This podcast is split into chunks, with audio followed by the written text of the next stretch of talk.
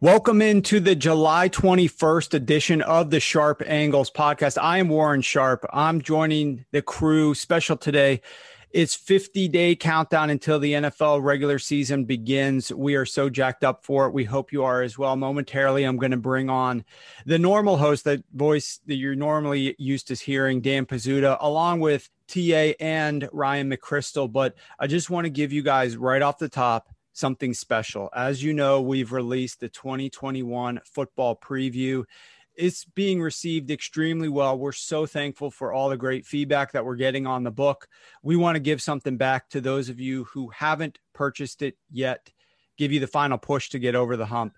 Use the coupon code ANGLES10, A N G L E S, like the Sharp Angles pod, Angles and the number 1010 okay? Angles 10 get you $10 off the price. We are not advertising this anywhere else. It's not going up on twitter. It's not going in any mailers. It's not going anywhere besides this podcast. So if you're listening and you want to check out our book which is 462 pages in depth previewing the 2021 season and getting you prepared for this year faster than anything else you got to go ahead and use that coupon code and get the book yourself um, we're going to be talking today about teams that we are worried that are going to break our heart. And then we're going to dive into some of the coaching rankings that we did for the book. We asked all of these guys on this call, plus Rich Hribar, give us your top ranking of coaches, one to 32. And we did this for all the different position groups. And it's all in the book. And we've got analysis for every single team in the book. You're going to be able to check it all out. But we want to dive into some questions as it relates strictly to the NFL coaches. The other thing that I want to share is 50 days from the start of the season, we have opened up our subscriptions for the 2021 season. That's right. If you want the best NFL betting content that you can get in terms of accuracy and track record, I've been doing this for 15 years. The record is amazing and we document everything after the games kick off. All the games are posted up there. You're going to be able to see wins and losses. It's fully transparent. Been doing this for a long time now. I know how to ensure that the records are documented properly. And you're not going to find a better long term track record in terms of the NFL, which is the only thing that we're focusing on. We also have fantasy. Buy yourself the all access package. You get fantasy, you get betting, you get props. There's so much in there looking forward to diving into futures very shortly as well. There's a futures package up there. Go to sharpfootballanalysis.com, click the purchase button at the top. You can get on board with any of our packages for the upcoming season. So that's kicked off. Use Angles 10, grab yourself a book. We're so jacked up for the start of the season. Let's roll into it, gentlemen. The book has been out for a little over a week. You've had your time to recover a little bit, pursue some other distractions now that this is out of the way. I want to go ahead, Dan, and start with you, my editor for the book, the editor for the website. I know you love the Carolina Panthers. I know you've got a hankering for Daniel Jones and the New York Giants, but I don't know if either of those teams are going to break your heart this season. I think we've all been there, guys. A little bit of summer love. Maybe you go on a family vacation, you find somebody who's living in the apartment next door for a week, and you kind of get to talking with them and you get a little crush going. Maybe you take a trip with the family. Who knows what happens? But the point is, we've all been there with a little bit of summer love, and we're also worried that these people are going to end up breaking our heart. Which NFL team this season, Dan, do you like? And maybe you love a little bit, but you're worried they're going to break your heart. Yeah, well, it's definitely not the New York Giants or Daniel Jones. I think there's there's no love there if uh, anyone has been listening uh, to this podcast for a while. But yeah, I'll just dive into it. Is the Carolina Panthers for me? There's so much I want to like about this team, and if you've listened to this podcast for a while, you've you know heard a lot of thoughts uh, there. There's there's so much I like about this team. How they've been building that offense last year was you know a lot of fun and throughout. Like I remember Warren last year uh, around this time when we were doing podcasts uh, together that the Panthers potentially could have been a, a, top ten offense in 2020 and like through like 14 weeks they kind of were. Uh, then the Teddy Bridgewater injury happened. Then everything kind of fell off. Uh, but the way Joe Brady used uh, all, all of those guys in that offense, we saw Robbie Anderson kind of turned into this like great slot weapon. You know, Curtis Samuel was more in the slot. I think DJ Moore was used really well. So all of that kind of combined to an offense that was really good. They were doing some cool things on defense. And that's something we kind of talk about on this podcast teams that are doing cool things, but don't necessarily have the talent to make them work. And I think that was the Panthers on, on defense last year. I think that uh, the talent got a, a, little better. So they could potentially be average. And I think that would be a, a lot of fun. But when you just come to think of it, and Sam Darnold now as the quarterback, you know, talked a lot about this on the show. I wrote about this when the trade happened. Um, it just uh, there's not a lot to like there.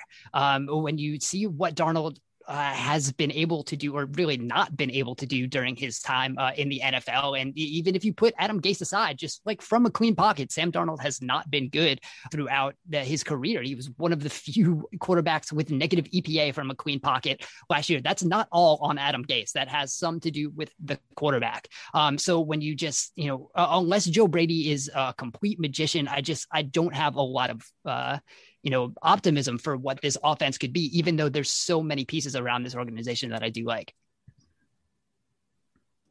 Yep, we we we know you love the Panthers, so that doesn't surprise me that much that they would be the team. And and yes, they absolutely have a difficult road ahead of them. What might make it even more difficult is I thought that their draft was not too bad, um, especially at the top. So uh, they have pieces there. There's a lot of reasons to be excited, thinking this team's on the right direction. I'll go to you, Ryan, next what's a team that you like, maybe you love, but you're worried they're going to break your heart this season? Yeah, for me, it's the Seattle Seahawks. And I'll be kind of brief on this because my concern with them is something that's been talked about a lot over the years, and it's Pete Carroll's love of the run game. Um, but the reason I bring it up again this offseason is just that Carroll keeps bringing it up more and more and saying that he wants more of a commitment to the run game. And it's especially frustrating, you know, especially after their draft, adding D'Wayne Eskridge in the second round. I mean, with Russell Wilson, DK Metcalf, Lockett, Eskridge now, that could be a really special passing game if they just committed to throwing the ball among the highest rates in the league. And yet he's sort of talking the opposite. Uh, you know, we'll see how that plays out. But, you know, over the course of his career, we've consistently been frustrated with the rate that he runs the ball. And if he's harping on it this offseason, you know, he obviously has full control in that building. So it's probably what's going to happen. So, you know, they're a team that I think they have the talent to be one of the most explosive offenses in the league. And yet it seems like Carroll might get in the way of actually producing that, you know, top two or three offense. Yeah, no doubt about it. They were on my short list as well. Uh, I might have actually taken them had you not. So I'm going to go with a different team. But um, I definitely don't disagree whatsoever. This is a team that is is special with a very special quarterback.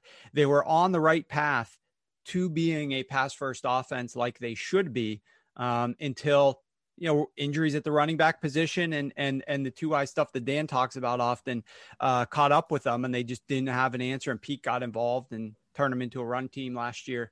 Once again, it's funny though in Jacksonville you've got two coaches that have been fired by Pete Carroll for running the ball too much. Darrell Bevell is their OC, and Brian Schottenheimer is a quarterbacks coach. Both guys fired by Pete Carroll uh, for running the ball too much. TA, same question to you, my friend. Who do you love, but you're worried they're going to break your heart? So I feel like this is a uh, Groundhog Day because uh, it's the Chargers, because it always is the Chargers, right? Um, you know, I've I've loved the Chargers for a number of years. I really respected Philip Rivers. I've tweeted about it way too much. how, how often I bet him and uh, got my heart broken. But I mean, this is a franchise that is 16 and 29 in one score games since 2016. Uh, I think they were two and nine last year. They're constantly injured, right? They got uh, key injuries almost every single year. Last year, we saw it with Derwin James before the season even started. Um, Austin Ekeler during the year, uh, Joey Bosa they've been bottom six in adjusted games lost when you look at the football outsiders injury metric the last couple of years. And I know that's just been an issue for them for a number of years. So it's like they've got all the talent. They always do. Um, they're always, you know, in games. but they just can't close and they just, you know, they break your heart. And so, as much as I love Justin Herbert and loved watching him play last year, you know, there are signs that there could be some regression when it comes to, you know, his ability to, um, you know, convert on third downs and convert under pressure. Those things are probably not sustainable. So, you know, they're getting a lot of hype, and I love Brandon Staley as a new coach, but it just feels like you know, as much as we all want to love them and think they could be a true playoff contender and, you know, who knows, maybe a Super Bowl contender, this is, um, you know, one of those franchises that always breaks your heart. So I'm afraid that could happen again. So they're definitely uh, tops of my list. I don't blame you there either. Uh, you know, especially like we were talking with Dan with Carolina and their early part of their draft class. Uh, we really like what this team did in the offseason, and the Chargers seem to be on the exact proper trajectory. Uh, I was I did a video yesterday for NBC about the fact that this team literally has lost a full season's worth of games by one score in the last two years. I mean, how do you lose 16 games by one score in a two-year span when you've got quarterbacks like Philip Rivers and Justin Herbert commanding the team. It's it's it's just absurd and ridiculous. The coaching staff should be there, but we just need the variance to go our way a little bit. The injury luck, as you mentioned, maybe some better decision making on those fourth downs. Um, for me, I'm going to go to a team that's in the same division. I'm going with the Denver Broncos because this team seemingly is a very well rounded team, but for the head coach sorry, the offensive coordinator, who the head coach kind of uh, allows Pat Shurmur to call things on offense. And I hate the way that Pat Shurmur calls a game. And it's the quarterback in terms of Drew Lock. And I, I don't think they're going to have Aaron Rodgers as QB1 for the week one of the season. I just don't see that happening. Um, I would like to see Teddy Bridgewater get a legitimate shot here. Uh, Teddy absolutely has his flaws, but Drew Lock, I mean, unless this guy, I, I heard he's working out with, um, with, with, uh, Palmer's brother, uh, Carson Palmer's brother. And I've heard that he's looking a lot better this offseason. Um, and to quote the Patrick Mahomes saying that he kind of messed up, I'll believe it when I see it. Um, I'll believe Drew Lock has actually improved when I see it. And I don't want to waste losses waiting to see that happen. I just think that Teddy could probably do better here. But whether you're looking at the way that this team called plays on early downs or the execution or the decision making and how they had so many yards to go on these third downs and Drew Lock was just terrible. I mean, left and right, we wrote up about it in the team chapter in the book. Absolutely discouraged by Pat Shurmur and discouraged by the quarterback Drew Lock those are the only couple things that are holding this team back they've got so much talent at all the skill positions. Their defense is solid, and we already know that Vic Fangio knows how to call the defense really well. When I look at the position rankings, you know, you guys ranked front seven, sixth best in the NFL. Their secondary is third best. They've got top 15 receivers, running backs. Offensive line is improved from last year. The only thing that's holding this team back is quarterbacks and offense coordinator. And I'm just worried they're going to do much of the same as they did um, last year. Now it's going to be tough. You guys talked about teams that could sneak into the playoffs or fall out. Like the AFC is stacked. When you look at the teams that are going to make the playoffs in the AFC, it's going to be hard for this team to improve enough to get there. But if they get better quarterback play and better decision making, I think they can. Um, all right, that kind of segues us perfectly into discussing a big critical factor that goes, I think, overlooked a little bit because we're such a uh, media that's focused on players and studs and a fantasy world that's focused so much on all these different players and what did my player do today and how did my player do and, and those types of things that we overlook i think a little bit the impact of coaching.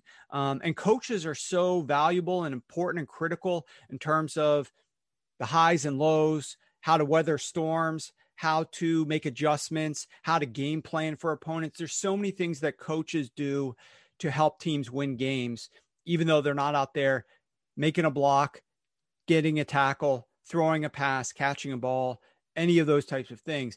It's, it's absolutely vital. And so, what we did this offseason is we went and ranked all of the coaches 1 to 32. Now, to be fair, guys, we did not rank offense coordinators, defense coordinators, we weren't ranking staffs. We were factoring in, I think, a little bit the overall impact of that coach, at least I was, um, on his staff and directions and how much he hamstrings his staff or helps his staff. Uh, but we were ranking these coaches specifically. So we want to talk a little bit about first how you guys came up with those rankings. So I'll kick it to you, Dan. What was your strategy when you ranked these coaches? What were some of the things that really weighed heavily that you wanted to factor in a little bit more as you tried to rank the coaches 1 to 32? We're going to go around the horn here talking about the process.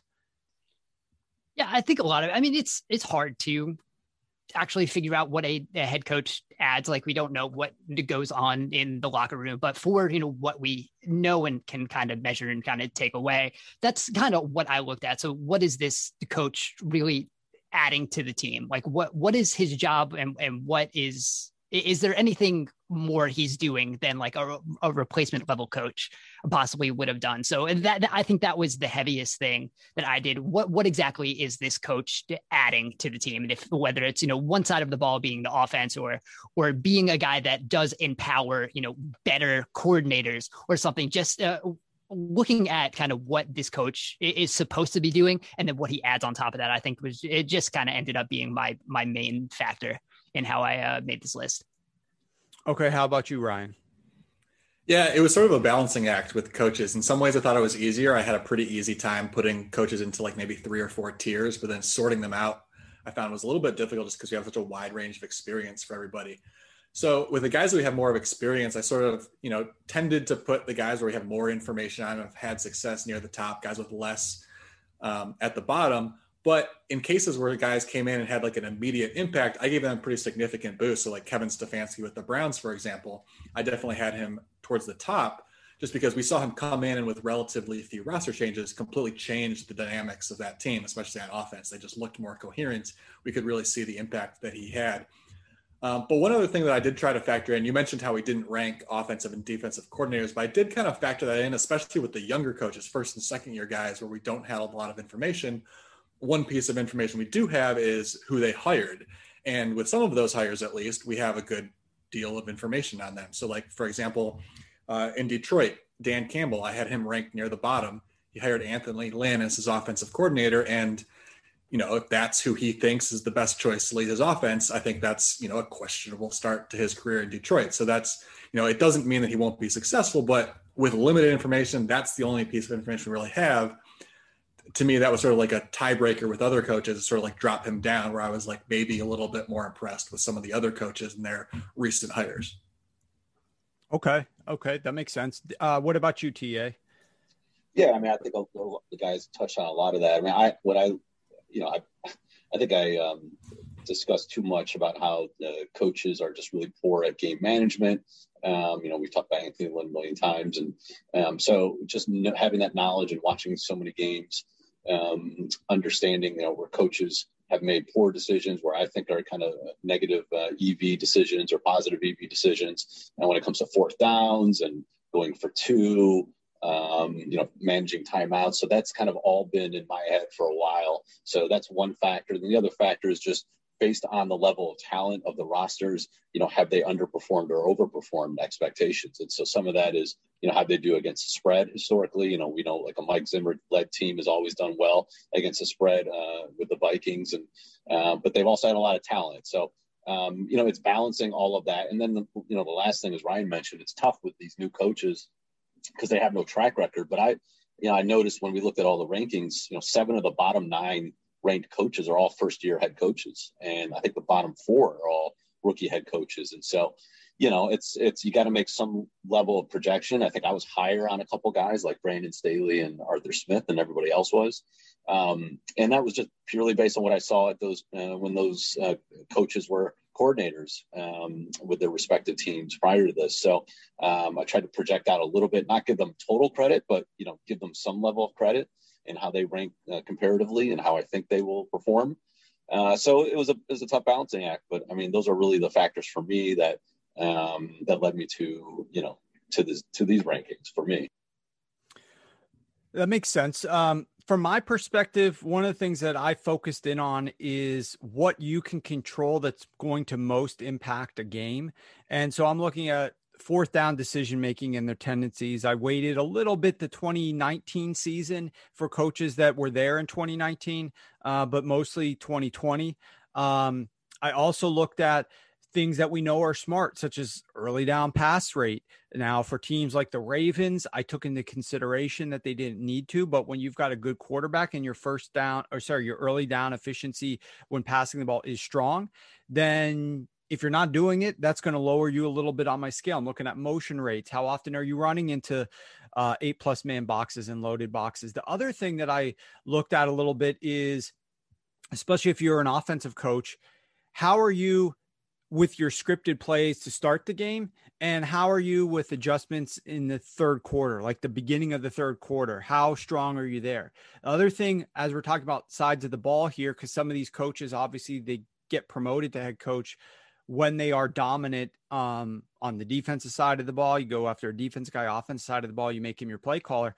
Um, i'm looking at how good is your side of the ball? Like if you're a defensive head coach in today's NFL, your defense better be damn good if I'm going to rank you pretty high. And I also want you hands off on the offensive side too. I want you to let your offensive guy be very creative. And if you're an offensive coach, your offense needs to be clicking really well. So those are some factors that um, I was taking into consideration when I'm looking at ranking the coaches. Um, and before we dive into like, I do want to kind of debate a couple of these guys on here, but I'm going to kick it to you, Dan.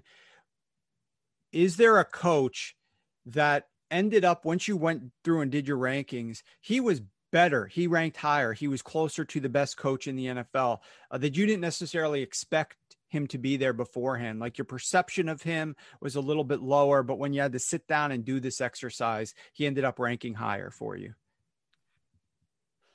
I'm not really sure. I had a I had a surprise good coach. I guess I, I think most of these guys are, are, guys, eh, at least in my top ten, really that I I would have expected. I mean, uh, looking at it, you know, I had Stefanski in the top ten, I guess, but I, I think that's just you know seeing what he was able to do eh, during that 2020 season, that offense, like you said, it's something if you're an offensive head coach, you want to see an offense that really clicks. And I think just so much of, of what they do there. If you've, you know, listened to the podcast, the, the very specific thing in his scheme when he just has that rollout to the left. Uh, I think I talked about it in the last podcast. I've talked about this, you know, a whole bunch. Just like that thing he he's added to the Kubiak offense with the quarterback rolls out to the left and, and, is taking shots when he's bootlegging to the left. Like it was a thing with Kirk Cousins. I wrote about that for the site. It was a thing with Baker Mayfield last year. I, I just think he really understands what is needed uh, in this game. And obviously, with you know the type of season that 2020 was for him to be able to uh, get all of that together and installed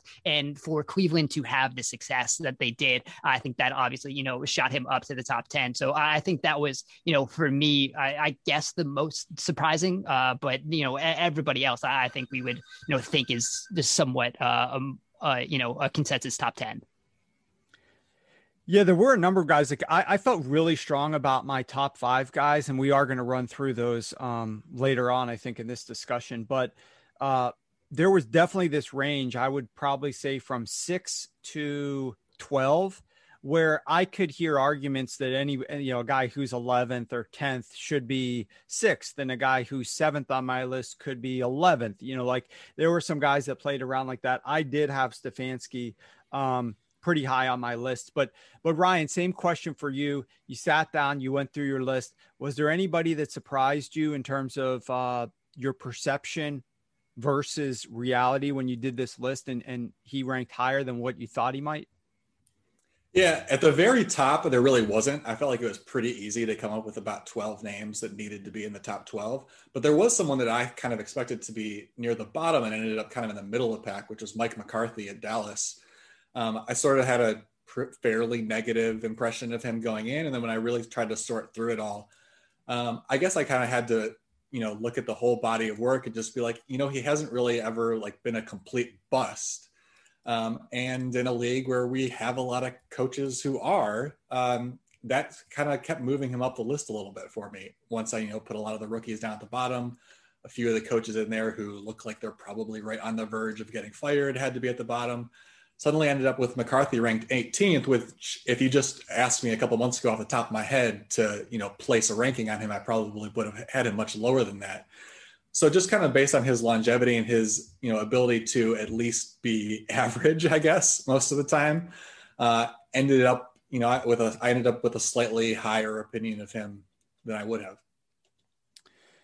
Yeah, that makes sense. I mean, I I like you have a little bit of a lower uh, perspective on him, um, especially when we see what Aaron Rodgers in that offense was able to do without him. Like how much was he actually adding to the mix, and then what's been going on with Dallas since he's been there. Uh, but we'll see. I mean, 2021 is going to be a big year. Uh, for me, one of the things that I tried to do with this is not make this be about what you've accomplished in your career as a coach, but more so looking at it like, what are you going to contribute to this upcoming season as a coach that somebody else might not contribute? And one guy that ranked higher for me, and actually he ranked higher than than any of you guys put him. You know, TA put him tenth. Uh, Ryan, you put him 11th, and Dan, you put him 13th. It was Frank Reich. And Frank Reich, to me, when I look at kind of what he's had to work with and how he's had all these different quarterbacks that he's had to change up and do different things with uh, over the course of his tenure. It's been very difficult for him. You know, every single guy, whether it's like Jacoby Brissett all of a sudden because Andrew Luck gets injured and, and retires and says he can't play, and then he's going to Philip Rivers, and now he's going to Carson Wentz. Like, you know, I'm really interested to see what he does for 2021. But I really like him. Uh, you know, obviously, a lot of the things that are important to me, such as your fourth down tendencies, such as your ability to be productive on those EPA per play on your first drive of the game, he ranked number two when I looked at this. Um, his explosive play rate in the first half of games, they were the number one offense. Um, you know, uh, the two things that I don't like about Frank Reich are he doesn't use motion hardly at all and he runs too often into loaded boxes. Those are the two most strong criticisms of him um, from my perspective. But overall, like I really have liked the kind of grounding nature, the the the settling down nature that he's brought to that team, um, and the quarterback whisperer capability that he's brought. So I'm really interested to see what he does this year. But um, I didn't expect him to be quite as high as he ultimately was in my final rankings. Um, same question, but in the reverse. Dan, who ranked lower when you wrote everything down than you initially thought? Maybe you loved him, maybe you liked him, but when it came down to like slotting him in here, he was lower than you initially were expecting him to be.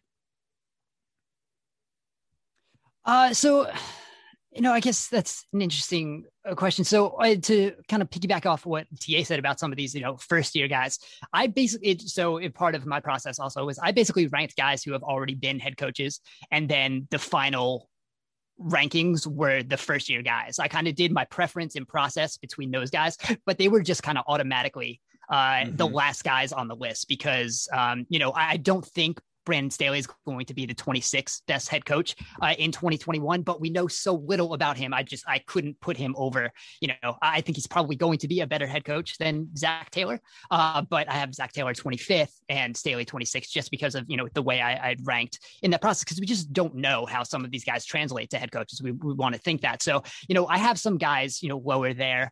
Um, in, in terms of that, I think you know I have Jon Gruden at 22nd.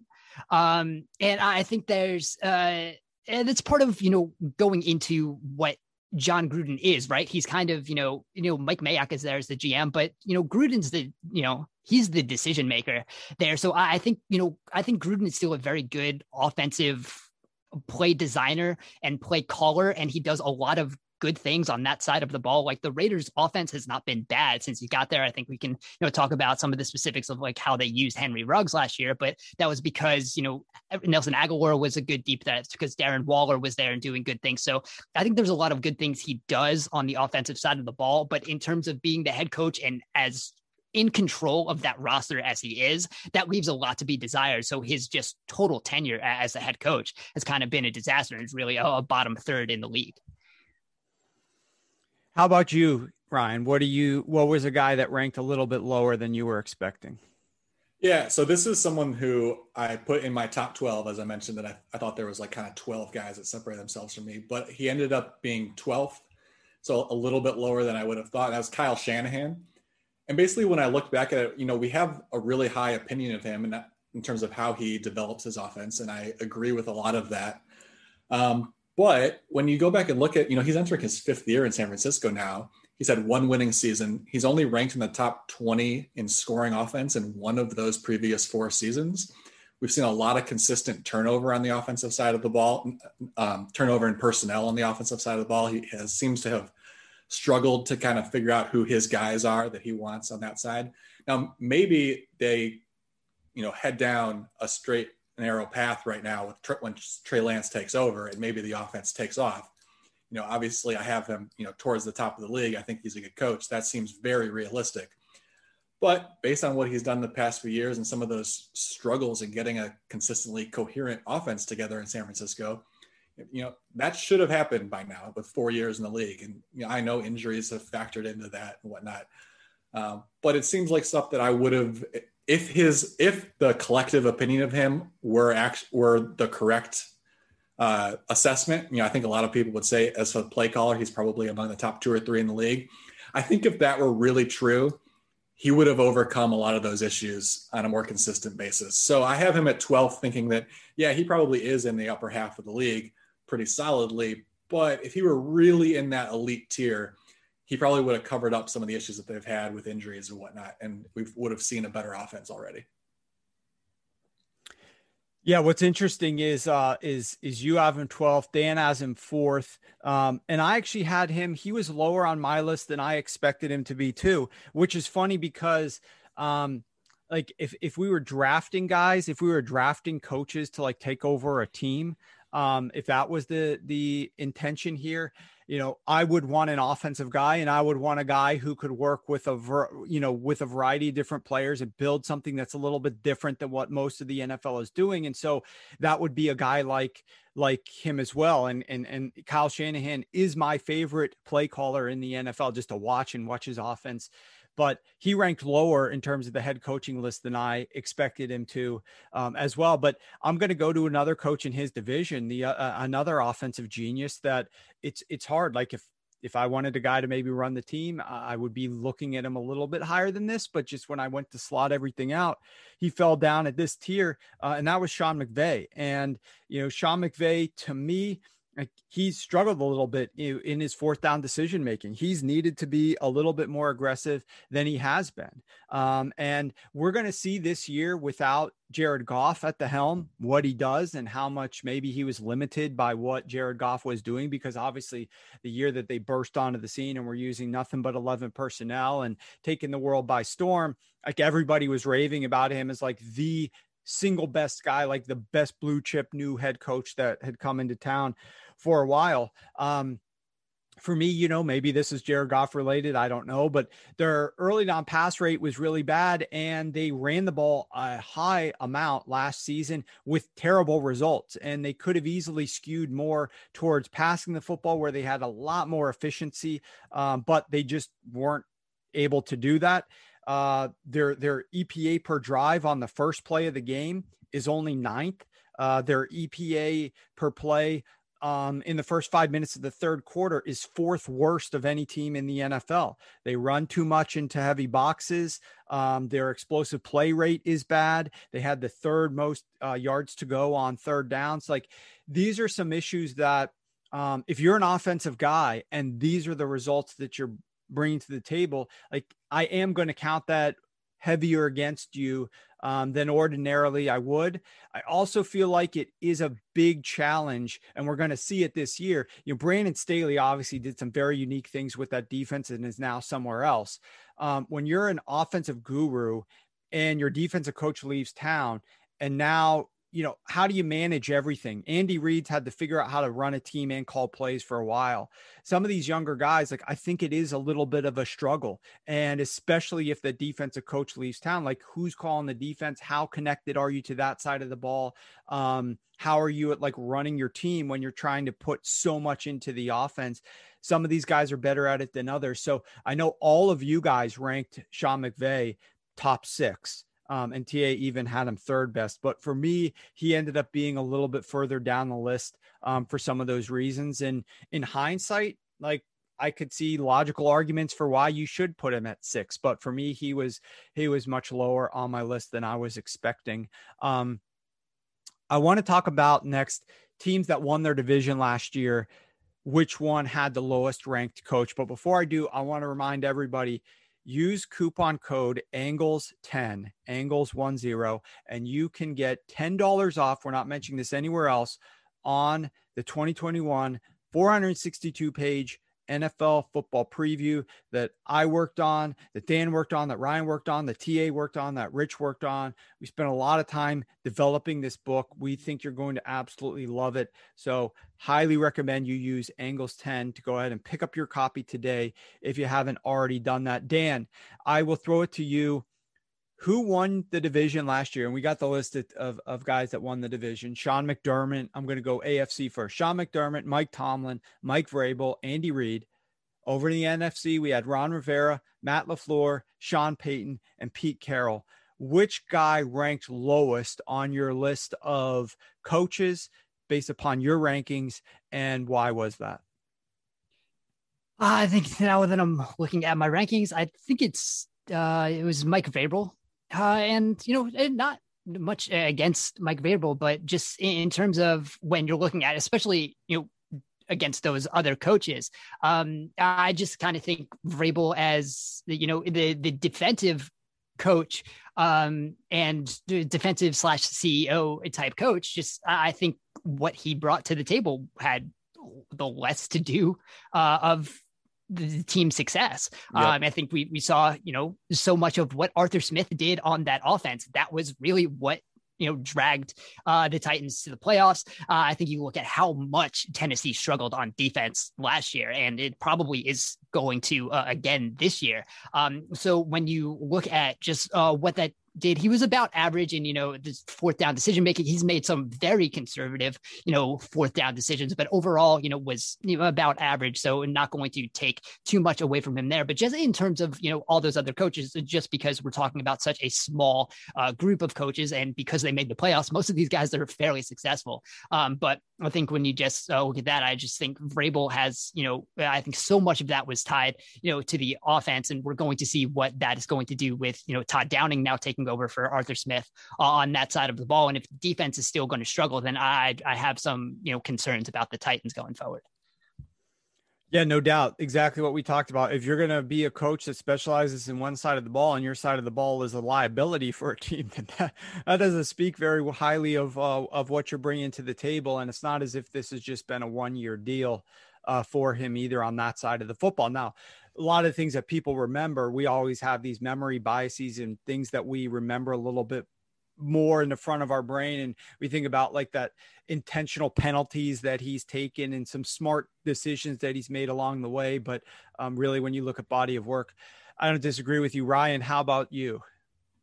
Yeah for me it was ron rivera but i had pete carroll mike vrabel ron rivera 14th 15th 16th so i kind of had them all like right in a little tier together right there as guys where basically I had to give them some credit for their recent success, but I'm a little skeptical that they deserve all the credit for it, essentially. And, you know, like Dan talked about with Vrabel, you know, how much of that was Vrabel, how much of that is Arthur Smith? I think we'll learn a lot more of that this year with Pete Carroll. You know, like I talked about at the beginning, it often seems like Russell Wilson's carrying the offense in spite of Carroll. And with Ron Rivera, now Washington had a great defense last year, but his final three years in Carolina, I still have to factor that into the equation a bit. You know, they struggled. I think three of the final four years they were towards the bottom in uh, scoring defense. So like it really tailed off, and that was like a big reason why um, they soured on him in Carolina was the defense was no longer you know a top tier unit there. So you know Rivera could certainly climb if he reestablishes himself as a great defensive coach in Washington if he can carry that success into this year and next you know maybe he's a guy that rises again in the next couple years. Um, but yeah, all three of those guys grouped really closely together because you know you know having them in the upper half, I'm obviously giving them some credit to the success that their teams are having, but I'm just a little skeptical that they're necessarily the reason for it.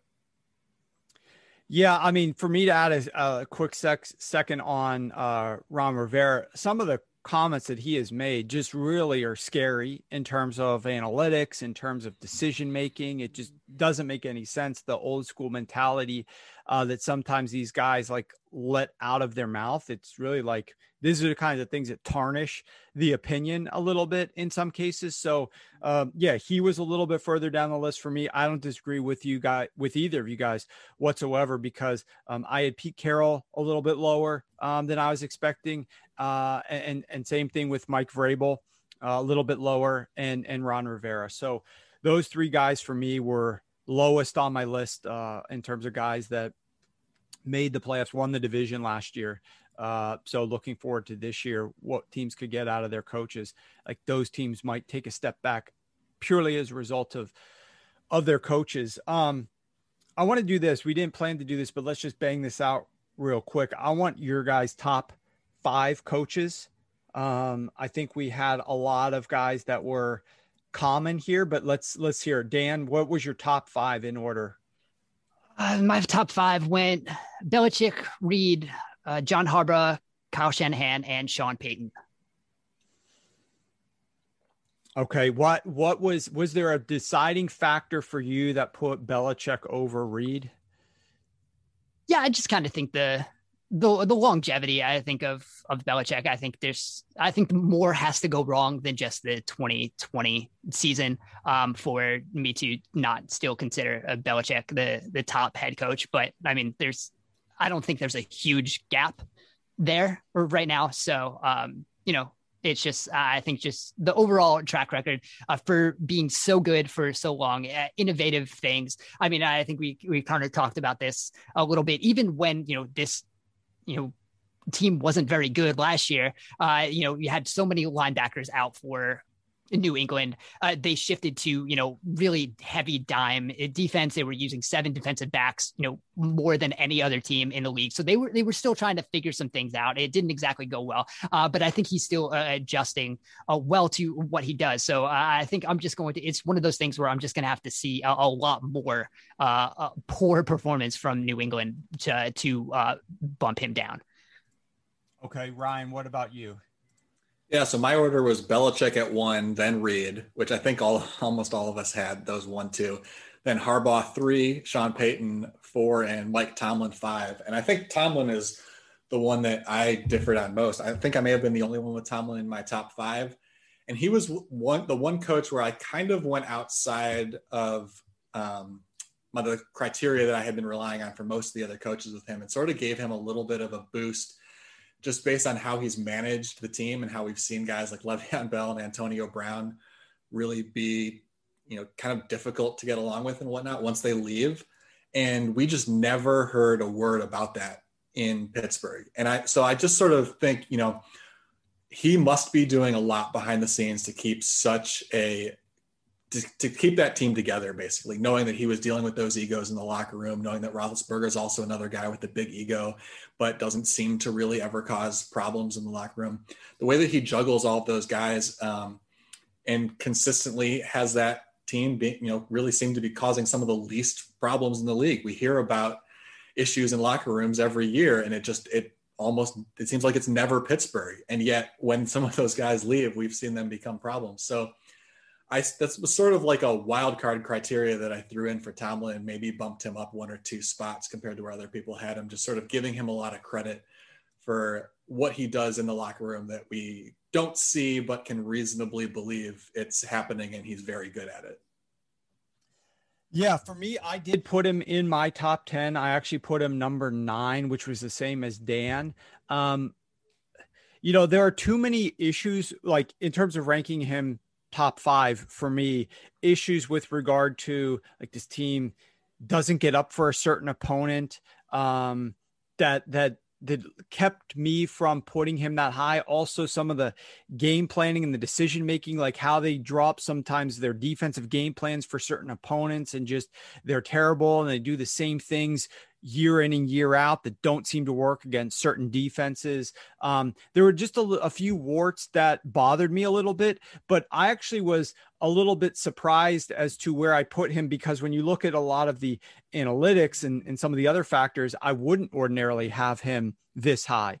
But I still needed to get him inside of that top 10 to never have a losing season there, to deal with all the head cases, as you mentioned, guys that have left town, as well as guys that are still there, such as Ben Roethlisberger and some of the issues that that he has. And, you know, he he has this almost like this Brett Favre tendency to like always question or threaten retirement or always wonder about that. And, you know, you have to manage these types of things as a coach. Like, I feel like Tomlin does a lot of things, like you said, probably behind the scenes that we don't necessarily see or hear. Um, and absolutely, in my opinion, is a top 10 coach. I know TA put him outside the top 10, uh, but everybody else put him as a top 10 coach. And I think rightfully so. My top five, I actually had Andy Reid over Bill Belichick.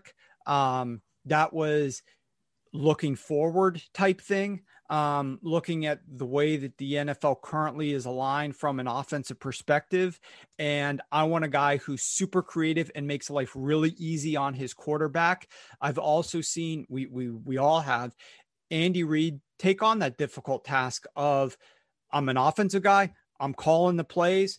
I'm really dialed into my offense and my quarterback, but I also know how to manage a team. I can also deal with the defense and the media and special teams and all the other things that offensive play callers that our head coaches have to deal with. He's shown the ability to do that. Multiple Super Bowl trips, obviously won the Super Bowl in 2019. Um, so he's shown the capability of doing that.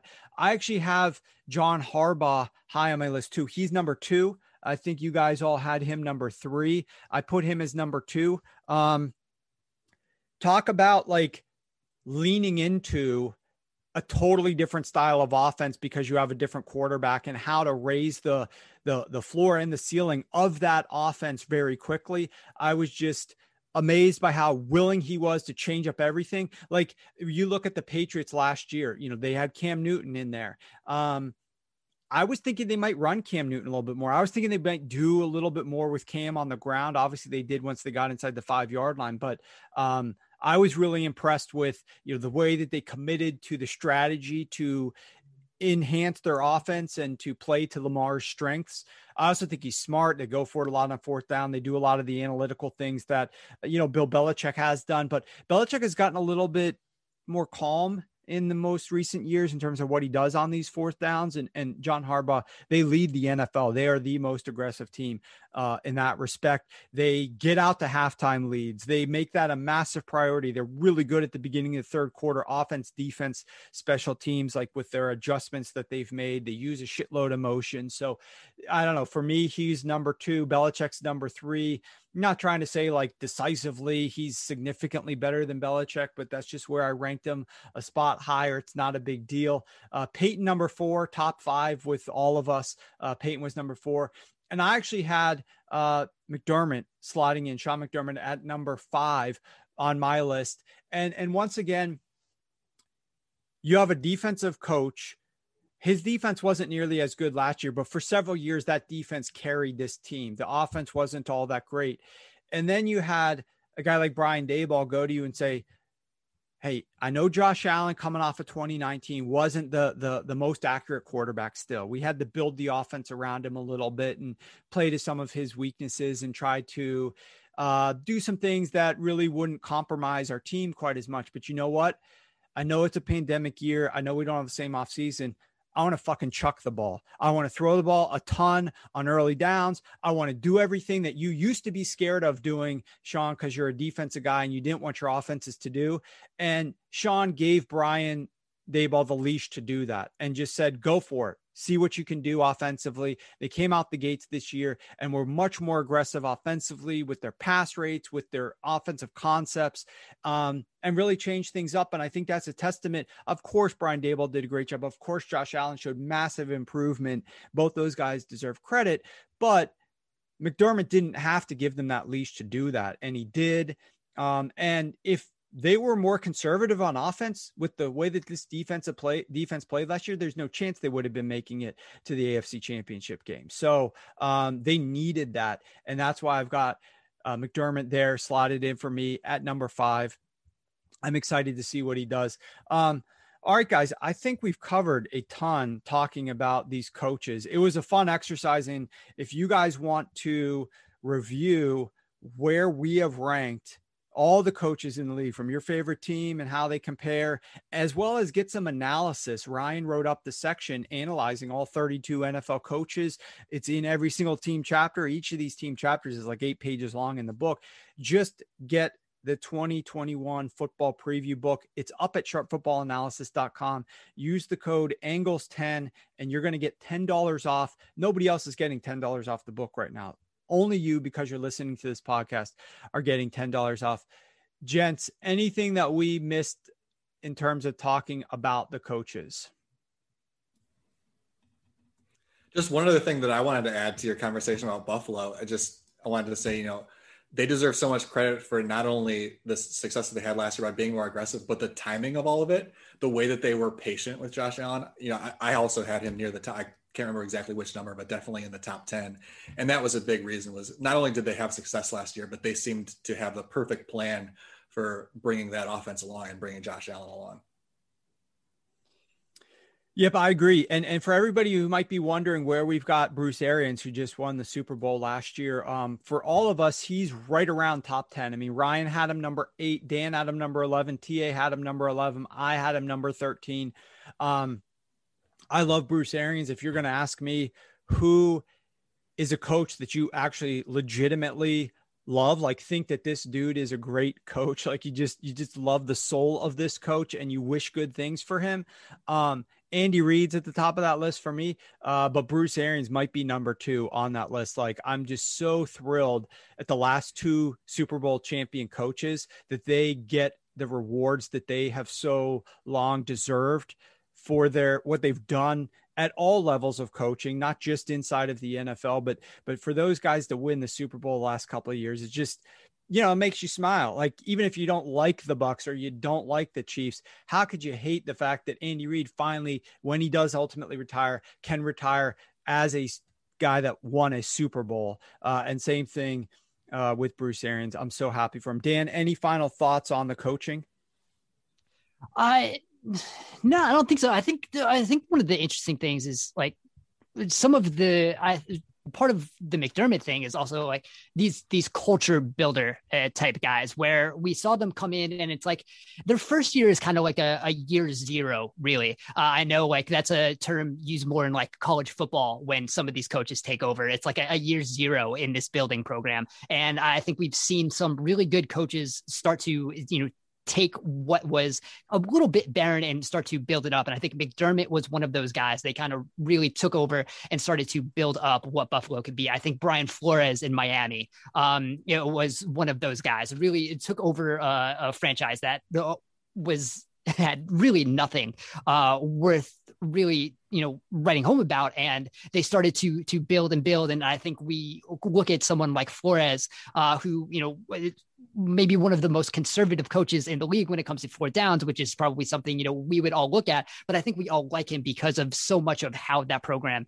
uh, has been built. I you know i um, going to be a little biased here, but I, I, think Matt Rhule could potentially be like one of those type of guys. So I think they those were kind of the, the tricky guys uh, to come down on. I think like we all really had McDermott in the top ten. I had him eighth. So it's it's guys like that, and they're the interesting guys to you know keep an eye on where they're they're main goal is to start building these things. And i think they came in from from such a lower place to start than than some of these other guys. So i think some of those guys are going to be real interesting to see you know how they keep going. Flores in miami specifically of how they're really trying to you know get year two of Tua right now uh going with a lot of what they added uh, on offense to see if they can keep that defense up because i think they do a lot of cool things uh, on defense. So uh, it's something like that. I'm, I'm, really interested to see brian flores specifically or where he's going to be ranking uh when we do this again next year. Yeah, I don't disagree. I actually slipped Flores into top 10. I, I when I was trying to rank these coaches, I said I got to get Flores in here into the top 10 just how, how do you tank but still keep up the morale of the guys that you've got and then get players that you want and then build and, and turn that around the corner and build a winner in the culture there, there's a lot of things that they need to improve on tweaks that they need to make offensively but I mean, look you, you guys i think all had i was the only one i believe that had uh, matt lafleur ranked sorry not matt lafleur matt lafleur was top 10 um, Sean McVay ranked below Brian Flores. But when I look at, you know, the job that Brian Flores did in two games against Sean McVay's Rams offense, like they completely annihilated him, obviously, last year, won that game when Tua's very first start in dominant fashion. And then you got the Super Bowl where where Brian Flores, along with Bill Belichick, helped design a defensive game plan that completely shut down this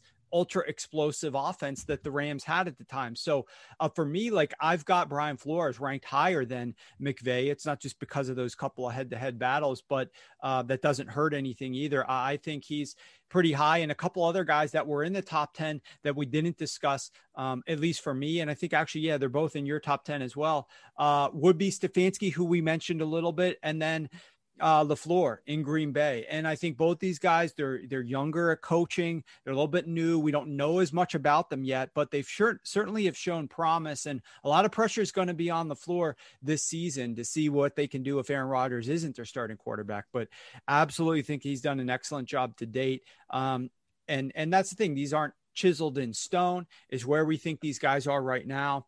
And um, and doesn't mean that we love them, would defend them regardless of anything. It's important to point out issues that we have with these guys. Nobody is a perfect coach. Uh, and and speaking of issues with coaches and things that they do well, on page 27 of the 462 page book, there's a section called strategic coaching markers, and it ranks like 12 different things looking at all the different teams in the NFL, what they do on fourth downs in terms of their tendencies, their early down pass rate, the edge that they gained in efficiency when they chose to pass the ball on early downs, their EPA per drive on the first drive of the game, their third down yards to go, their explosive play rates, motion rates, run rates into different box size, ability to bring up uh, and get halftime leads, decision making at the early part of the third quarter, efficiency in the early part of the third quarter. A lot of different elements that I think coaches play a big role in. Um, those are listed here, one to 32 for every single team. So, highly encourage you guys spend some time looking at that page. Highly encourage if you haven't done it so already,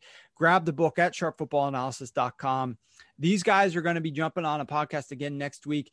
Next week's podcast, we're going to be talking a lot about training camps and the your storylines that we're looking forward to. The season is here, guys. It is it's no longer summer fun time, in my opinion.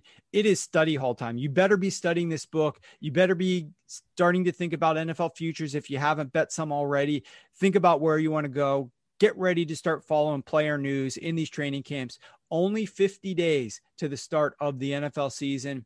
We're really excited for it over here at Sharp Football Analysis. The whole team is highly, highly encourage if you want to be betting on football this season, better be getting on board with the stuff that we're offering over at Sharp Football Analysis, my picks and analysis up there, years and years of, of track record and success. SharpFootballAnalysis.com. Get on board with a season package uh, and check out Rich's stuff.